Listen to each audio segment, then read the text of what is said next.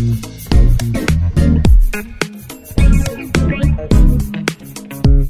ุณกำลังฟัง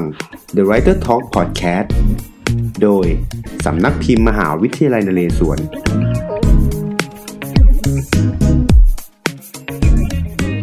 สวัสดีครับ ยินดีต้อนรับเข้าสู่ The Writer Talk Podcast กับผมแบงค์สัญญาครับ ครับ กับผมสอสรยาครับ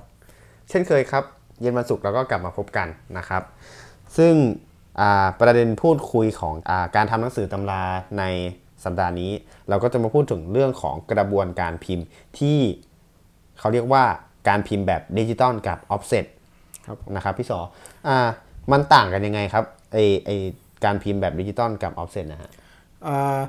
สมัยก่อนเนี้ยก็เราจะได้ยินแต่คำว่า offset นะครับ เพราะว่าครับดิจิตอลเนี่ยเพิ่งมา ฮิตกันในประมาณสัก5ปี10ปีนี้เองนะครับ ก็คือการพิมพ์ offset เนี่ย มันจะเป็นลักษณะของการทำเพลทพิมพ์ครับนะครับโดยการนำอ่าสีผ่านลูกยางแล้วก็มาโดนที่กระดาษออกมาเป็นแบบสีน้ำออกมาแบบเนี้ยครับครับมันก็จะให้ความแบบนุ่มนวลอะไรเงี้ยครับครับเป็นการทำเพลทแต่ว่าการพิมพ์แบบดิจิตอลเนี่ยดิจิตอลก็ถ้ามองภาพง่ายๆสุดเลยก็เหมือนการสั่งปริ้นผ่านเครื่องปริ้นครับอืมนะครับผมแต่ว่าเครื่องปริ้นเนี่ยก็จะใหญ่แล้วก็มี เทคโนโลยีที่สูงกว่าเครื่องปริ้นที่ขายทั่วไปในท้องตลาดครับ อ๋อครับ แล้วในเรื่องของคุณภาพเนี่ยมันต่างกันยังไงครับไอดิจิตอลกับออฟเซตเอฮะอมันมันเหมือนเป็นการแบ่งระหว่างสองฝั่งนะครับ ฝั่งชอบ offset ฝั่งชอบดิจิตอลอันนี้ครับอันนี้ก็เป็นความคิดส่วนตัวนะครับ ผมผมมองว่าคือ offset เนี่ยมันให้อารมณ์ของของความนุ่ม ความเป็นแบบสีน้ำอะครับ มันจะซึมเข้าไปในกระดาษได้ดีกว่าอ่า แต่ว่าถ้าเป็นดิจิตอลเนี่ย มันก็จะเป็นลักษณะของการนำสีที่เป็นผงๆนะครับ เหมือนครับเครื่องปริ้นอ่าเหมือนเครื่องปริ้นที่เราปริ้นในสำนักงานทั่วไปนะครับอ่าโดนความร้อนแล้วก็แตะออกมาโดนผ่านกระดาษแบบเนี้ยครับมันก็จะเป็นอ่างานออฟเซตมันก็จะดูเป็นเงาเงาๆมันๆนะครับ แล้วแต่คนชอบฮะแล้วข้อดีข้อเสียของออฟเซตกับดิจิตอลเนี่ย มัน มันมันมีข้อดีข้อเสียต่างกันยังไงครับอ่าข้อดีของในเรื่องของเอ่อระยะเวลาหรือว่าปริมาณการพิมพ์เนี่ยมันมีผลยังไงไหมครับอ่าประเด็นแรกก็คือเรื่องของระยะเวลาการพิมพ์นะครับ ผมครับมันมันต่างกันไม่มากครับ ระหว่างออฟเซตกับดิจิตอลเนี่ยครับมันถ้าเป็น offset เนี่ยมันก็จะต้องอาเสียเวลาในการไป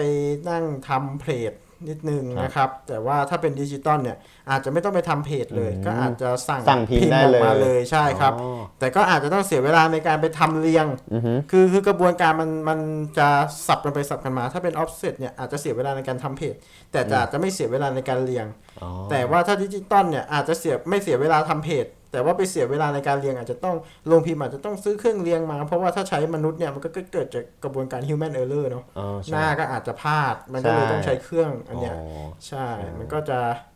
จะสับไปสับมากันนะครับอือฮึกระบวนการของ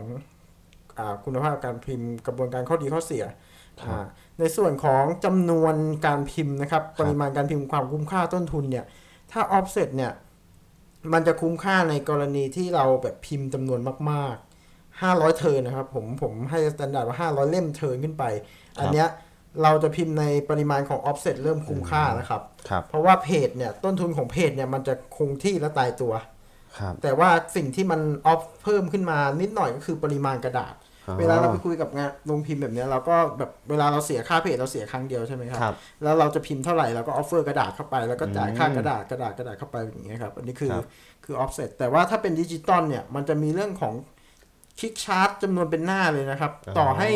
เราพิมพ์300เล่ม500เล่มพันเล่ม มันก็ยังราคาเท่าเดิมต้นทุนมันไม่มันไม่ลดลง เพราะว่ามันมีเรื่องของอ่า click charge ปริมาณสีปริมาณกระดาษอะไรเงี้ยครับแล้วก็เริ่มต้นทุนอะมันก็จะเริ่มไม่คุ้มแล้วครับเพราะว่ามันคงที่แต่ว่าออฟเซ็ตเนี่ยยิ่งพิมพ์เยอะต้นทุนมันยิ่งถอยลงถอยลงครับอ่า ปริมาณอย่างเงี้ยครับแล้วเรื่องของกระบวนการกระบวนการพิมพ์อะครับ กระบวนการพิมพ์ก็อ่าอย่างแรกครับก็คือออฟเซ็ตเนี่ยต้องไปทำเพจก่อน ทำเพจไปก่อนทำเพจเพื่อพิก็มคือพ์หลังจากที่เราทำไออาร์ตเวิร์กต้นฉบับเสร็จแล้วใช่คบเราก็ส่งส่งไฟไปล์ที่ไปโรงพิมพ์อ่าแล้วโรงพิมพ์ก็จะก็จะไปทำเพจต่อทำเพเพจจที่เป็นเหมือนลักษณะแผ่นสังกะสีครับถ้าใครครับเคยไปที่โรงพิมพ์ก็จะเห็นมันวางอยู่แบบเหมือนแผ่นสังกะสีแผ่นหนึ่งประมาณเมตรคูณเมตรอย่างเงี้ยครับ ผมก็ยังไม่เคยเห็นเหมือนกันนะอ่าก็ใครถ้าลองเข้าไปลงพิมพ์ก็ลองไปหยิบดูอ๋อหรือไปส่องได้ครับมันไปก็จะขอเขาดูก็ได้ขอเนอะเขาดูก็ได้มันเป็นว่าหลักนังษสืณะอที่จะคล้ายๆพิมพ์อ่าใช่ plate มันเป็นลักษณะมันหน้าตาเป็นยังไงคล้ายๆแผ่นสังกะสีครับผมครับอ่าแต่ถ้าเป็นดิจิตอลเนี่ยมันไม่มีอะไรเลยครับครับสั่งปริ้นผ่านคอมพิวเตอร์ผ่านอ๋อเข้าไปที่เครื่องพิเครื่องพิมพ์ ซึ่งเครื่องพิมพ์เนี่ยมันก็จะมีเทคโนโลยีที่อ่า สูงกว่าเครื่องที่ปริ้นจากอ่าต่างออฟฟิศอะไรเงี้ยครับ ราคาก็พอพอสูงพอสมควรครับผมครับ แล้วแล้วเราจะเลือกยังไงครับว่าหนังสือที่เราจะพิมพ์เนี่ยเอาเอาเอาเอาเป็นเคสของสำนักพิมพ์เราแล้วกันว่า เราจะเลือกยังไงว่าอ่าหนังสือเล่มเนี้ยควรจะพิมพ์แบบดิจิตอลหรือว่าพิมพ์แบบออฟเซตแบบไหนที่มันจะคุ้มค่าอย่างเงี้ยเราเรามีการคำนวณต้นทุนตรงนี้ยังไงครับเราเราแบ่งเป็นเราแบ่งเป็นสองเคสนะครับครับแรกก็คือ หนังสือที่เรา